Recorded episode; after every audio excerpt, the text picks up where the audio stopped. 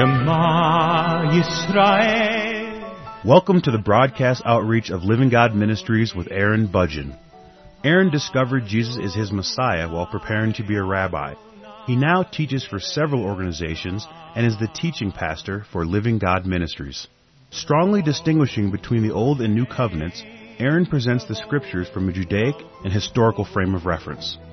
Join Aaron now as he reveals the reality foreshadowed and the new life we can now experience because of what the Lord Jesus accomplished for us.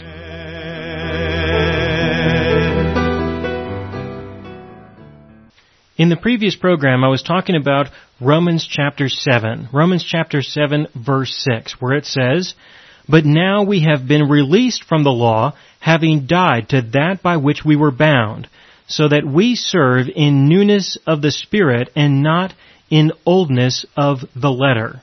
I was explaining in the previous program that serving in the oldness of the letter didn't get anybody anywhere. That people may have been fully devoted to living in obedience to all of the commandments, either as a person who was presenting gifts, tithes, offerings, whatever they were giving to the temple, or if they were a priest who was involved in the ceremonies, in the services that were taking place there in the temple, regardless of who they were, they did not know the Lord. They may have known the law, they may have memorized the law. They may have been involved in all of the festivals, all of the ceremonies that were there. But when the living God himself showed up right there in the temple, they didn't have any idea who he was. And so to say that they were serving God and yet they would not know God if they saw him tells me that they were not really serving God like they thought they were. They were serving him in the context of ministering to people, serving in the sense of condemning people the law, the Old Covenant, was recognized as the ministry of condemnation. Now, I was explaining this in the previous program, and I also explained that in the churches today, in most of the churches today, there are of course lots of exceptions, but in general, the churches and the temples that exist today function in the same way. They have their own law, they have a law that they extracted from the law of Moses, or they modified the law of Moses a little bit. But they have a system of law that they live by, and there are people who give and contribute and support these institutions, and there are priests or pastors or ministers who are there in these institutions in order to perform the ceremonies and the rituals and all the services that people expect them to perform, and through that, they live in observance, they observe all of the commandments that they believe that they should be observing. But do they know the Lord? No, of course not. The Lord Himself could easily show up right there in their decorated facilities and they wouldn't know who He is. They would have no idea who He is because they are still involved with the ministry of condemnation. That's what's going on and why people are not really serving God, but they are truly serving themselves. It is a total deception. They might be serving Him if they are condemning people appropriately, but in general they don't. In general they deceive people and say, but don't worry, just keep at it and maybe you'll know the Lord one day, and yet people don't. They don't know Him, and they may go for years before they discover that they don't know Him any more than when they first got saved. In fact, they may feel as though they are further away from God than when they first got saved. These are very common things that people tell me. I'm not just making this up. I'm not just saying this to be rude. I'm telling you from the testimonies that I have heard from a number of people. That's where I get this information from and why I'm willing to say these things with great confidence because I have a huge collection of references of people who have testified to this extent. But there are many ways that people believe that they serve God in church today. There are many ways that people attempt to serve God. When people talk about serving God, haven't you ever heard anybody say that I am going to go and serve God or I'm going to dedicate my life to serving God? What does that mean? I mean, what does it really mean to say that we serve God in religion today? Well, that means a number of things. It might mean something as simple as you cut the grass at your church, or you fix the plumbing, or you fix other things. You do maintenance. You help out with the facilities. That in that way you serve God. If you're not actively involved in that way, maybe just giving your tithes is a way of serving God. People think of serving God in that sense as well. If you really want to get aggressive though, you can volunteer in the nursery. You can help take care of the little kids. You can do that. If you do that, then you are serving God. That's what people say. Or you can be so bold as to help out with the Sunday school. You can help teach other kids or other adults, other people. You can be involved in helping the teacher. You could help with the cleanup, for example, or the preparation. You can set up the chairs. Whatever, whatever you do, there are many things that you can do that give you the impression, that give you the belief that you are serving God. But again, what happens if He shows up? What happens if He stands in front of you? Are you going to know Him when you see Him? Are you going to know Him? How about preaching? Preaching to the whole congregation. If it's not in a Sunday school on a small scale, how about to the entire church? You can do that. Are you serving God by preaching, by teaching the scriptures and proclaiming God? Are you serving Him? Well, you might be, but you might not be. You might be teaching things that are not true. And even if you are, you might be saying things that are true, but do you know the person who wrote the things that are in the scriptures? There's a big difference between telling people about the things that he said versus telling them about who he is. There's a big difference between the two. If you don't want to step out that far, then just get involved in some service projects or do other things to help volunteer and help people who are in need. There are many ways that people will try and serve God, or at least they claim that they are serving God, when they participate in the things of religion. And in fact, the belief is, is that we need these institutions because without these institutions and their architecture and their structure and the leadership to help manage these things. Without that, you cannot serve God. That these people who are in leadership positions in these places exist to provide you with opportunities to serve God. And you better be nice to them, of course, because if you're not, then they might not give you the kinds of opportunities to serve God as you would like. And so you gotta be nice, you gotta be careful, don't offend anybody, because if you do, then they're not to let you serve God. That is the attitude that I personally have encountered on many occasions. But all of these things are activities. They are decisions. They are ways of participating in religious activities and institutions. But let me ask you something. Do you need to know the Lord to do any of those things? Do you need to know God to go and give money? You don't need to know God to give money. You don't need to know God in order to do maintenance there. You don't need to know God in order to volunteer in the nursery there or watch the kids or teach Sunday school or serve by participating in some of the service projects that they have there. You don't even have to know God to be the preacher. You don't have to know the Lord. All you need to do is go get educated. Go to some seminary somewhere and learn how to teach the Word of God and get your collection of sermons that people have already given and just rewrite them a little bit, modify them a little bit. Just listen to the radio and find out what the radio teachers are talking about and take, take that material and present it on Sunday morning. There's lots of ways that people can be pastors and ministers and priests and teachers. There's lots of ways that people can do that without knowing the Lord at all. Have you never heard of some preachers who answer their own altar calls? That happens on occasion. It doesn't happen as often as perhaps we would like sometimes, but it does happen. How could that be? How could that be? You don't have to know him to be part of the worship team, to play in the band. You don't have to know who he is. All you have to do is be a good musician. That's all it takes. I want you to see that and I want you to understand that because I want you to know that there is a difference between serving in the oldness of the letter compared to serving in the newness of the Spirit, because in the oldness of the letter, anybody could serve that way. You did not have to know the Lord in order to serve in the oldness of the letter. Nobody knew him before they were resurrected by the Lord Jesus. And there are many people who apparently try to serve him today or claim that they serve him today and still perhaps haven't even been resurrected by the Lord Jesus.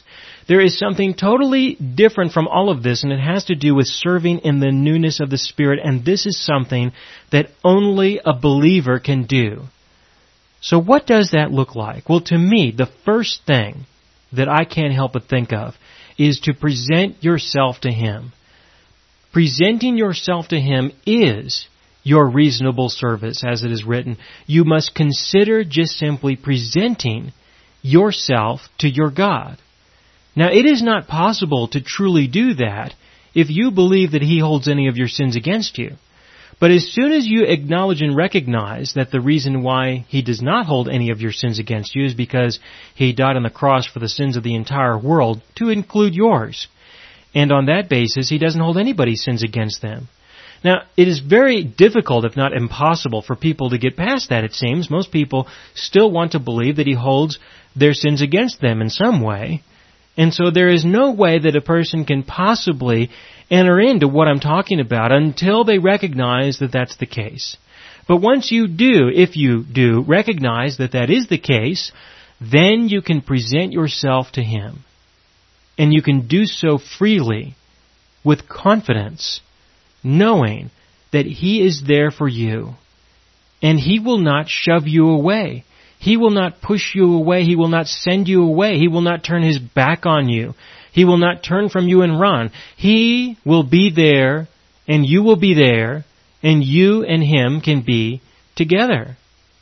Then what? What are you going to do then? Well, you should consider that the reason why He has called you to Himself was so that He could show you who He is.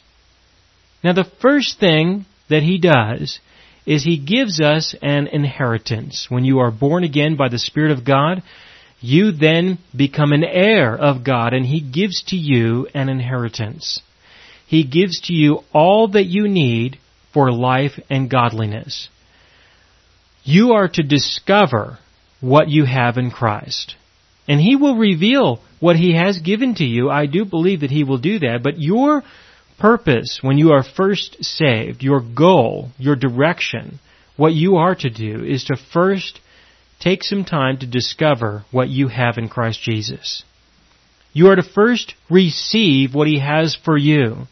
Now this might feel a little uncomfortable for some people because many people are totally focused on serving God and they don't think about, they don't consider the fact that maybe He wants to serve them. That, for many people, is totally unacceptable. To think that God would serve us. But you know what? When you first turn to Him, you don't have anything. And when you do turn to Him and you have been saved, you still don't have anything. When you were lost, you didn't have anything. When you got saved, you didn't have anything. When you turn to Him after you got saved, you still don't have anything. You've got nothing. Absolutely nothing. You have nothing to offer. All you can do is present your nothingness, your emptiness. And when you do, then He is able to serve you and give to you all that He has for you. That is the first thing that a person needs to consider if they want to serve their God in the newness of the Spirit. First, they need to receive of the inheritance. And what is the general description of the inheritance? The general description of the inheritance is the Spirit of God.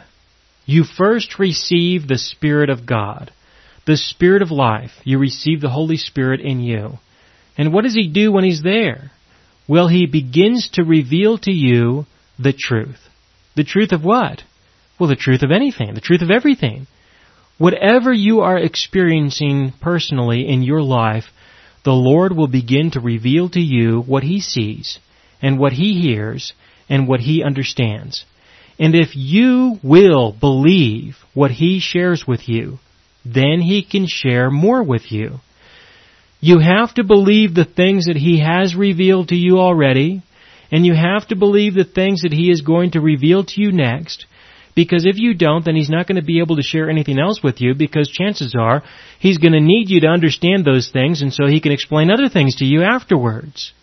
And so if you feel as though He's not sharing anything with you, that He's not speaking with you, that He's not showing you the world through His eyes, that He doesn't explain to you what He understands concerning what you are hearing through His ears, if none of that is taking place, it's probable that you have not yet decided, you have chosen not to believe in what He has already revealed to you. So what else do you expect Him to do? You must evaluate your own beliefs with regards to that. I can only tell you about some of the common barriers that people have in their lives, and I have done this in many of the programs that I have recorded for the purpose of helping people try to identify some of these barriers and so they can take those barriers out of the way. And they are simple to take away. All you have to do is acknowledge the truth and acknowledge the things that you were believing that were not true. And through your acknowledgement, you can make an exchange. You can trade. You can believe those things that are true and you can begin to live your life accordingly. So you first present yourself to Him, and when you present yourself to Him, He will then give you all that you need for life and godliness, which of course is Himself, described as His Spirit that He gives to you, and then He leads you and He guides you into all truth. Now, you are to believe that. You are to trust in that, and you are to rely on that. You are to receive His love for you, and you are to receive His acceptance for you. When you do, when you receive His love for you, His acceptance, His forgiveness, His kindness, His mercy, when you live on the basis of how He relates to you, then you will discover that He meets the deepest needs that you have in your being. You will discover that you have a need to be loved, and you need people to like you, and in this case, you need acceptance to such a degree that only God can accept you in the way that you need to be accepted. Only God can love you in the way that you need to be loved. But what's going to happen when you do allow Him to serve you by meeting all of the needs in the deepest part of your being? What will happen when you let Him serve you? Well, eventually you are going to be confronted with the world at some point. The world is going to tempt you with something, with some sin of some kind. You will experience temptation because you are in the world. And when this happens, you will be able to say no. There will be an occasion. This will happen. I really believe that at some point in your life, you will be able to say no to sin in some small way on some rare occasion, some unusual occasion, it will be such a phenomenon that you will say no to sin, that you will see that a miracle has just taken place. A miracle of God finally occurred. You said no to sin. And the reason why you were able to say no to sin was because the temptation did not have the impact on you as it once did. What is the real temptation? The real temptation is engage in this sin and you will be accepted. Engage in this sin and you will be loved. You will have some meaning in your life. You will have some purpose in your life. But if you are resting in the love and acceptance and meaning and purpose of your God, then it will be easy to say no to the temptation of sin because you are at peace, because you are at rest. In this way, there is the beginning of the appearance that you are serving God because you are not sinning. I do not believe that this is the kind of service that he is really after. But when it comes to the religious world, this is what most religious people are interested in, and so this is why I decided to take some time to explain it. Because people are wanting to get rid of the sin in their lives, and this is one of the ways that the Lord works within His people in order to reduce the amount of sin in their lives. But again, please understand me when I say that this is not what it means to serve God. It still isn't what it means to serve God. This is a manifestation of you being served by your God.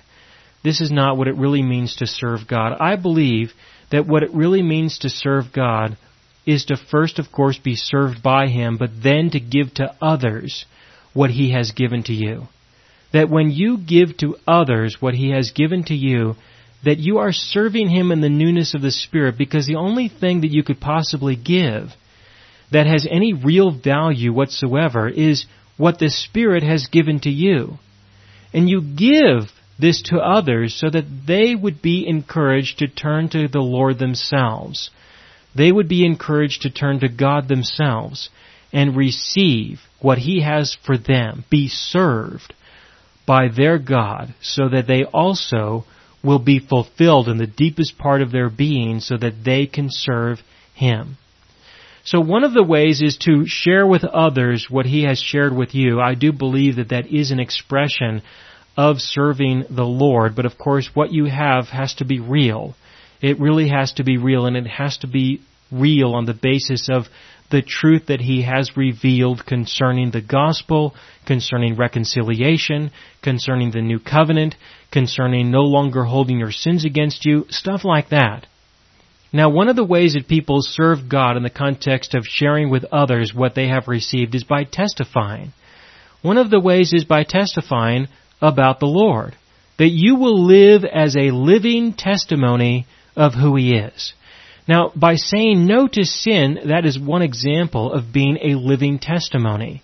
Because you testify that God exists.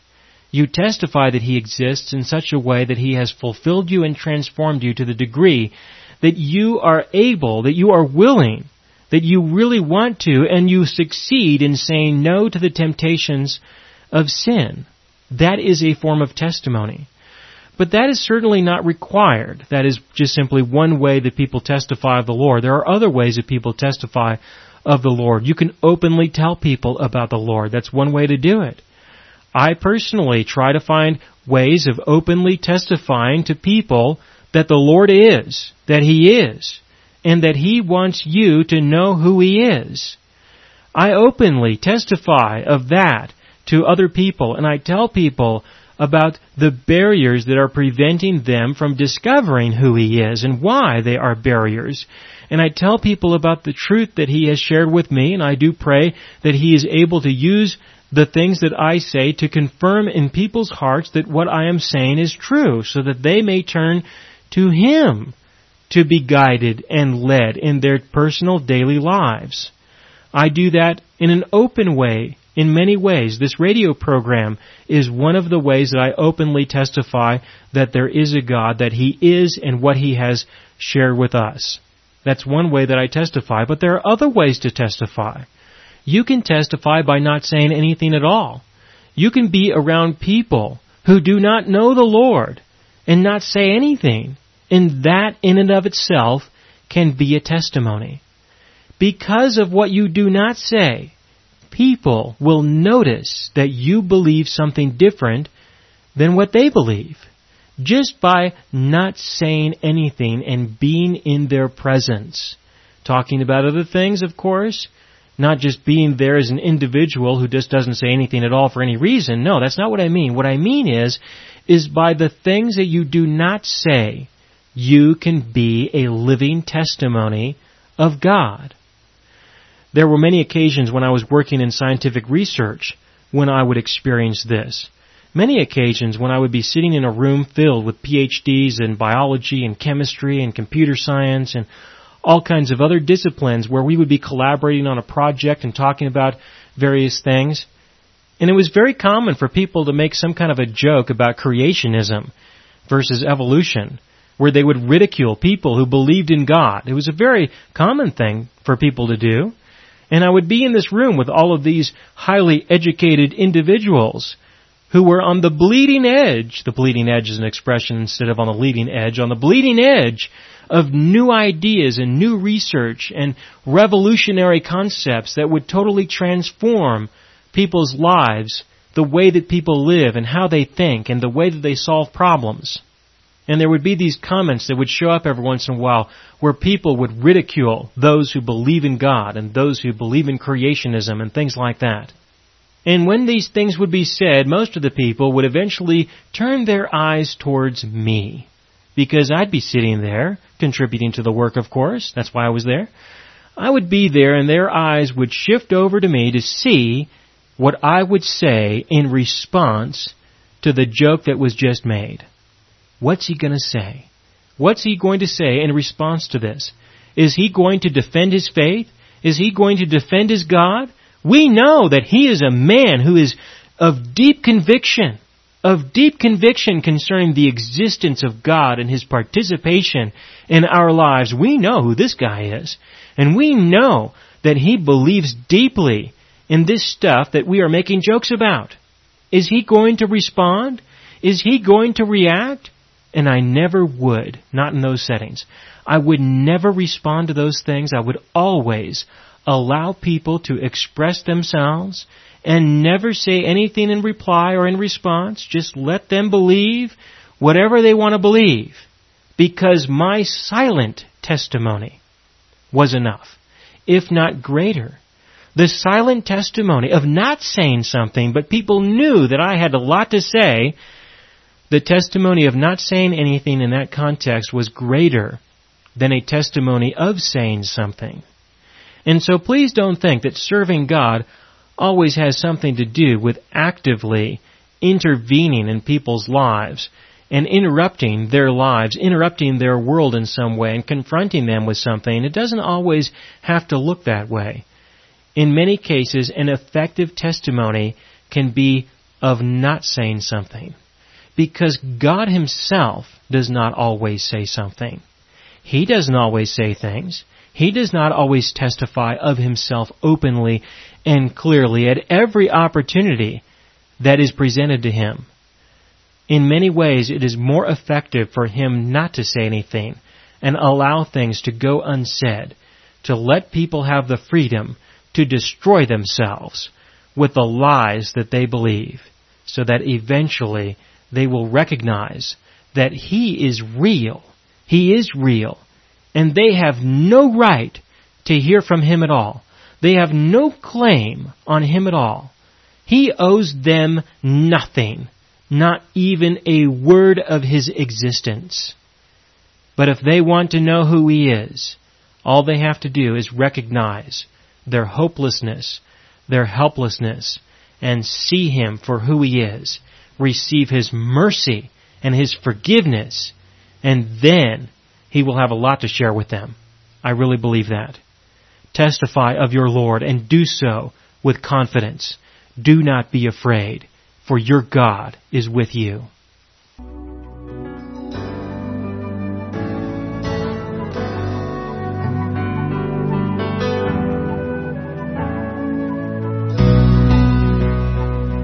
You have been listening to the broadcast outreach of Living God Ministries. You can hear all of our programs for free through our radio archive at livinggodministries.net. That is, livinggodministries.net. Do help us develop new radio programs and continue broadcasting on this and other radio stations. Send your contributions to Living God Ministries, P.O. Box 38353, Colorado Springs, Colorado 80937, or use the donation link on our website, livinggodministries.net. That is, livinggodministries.net.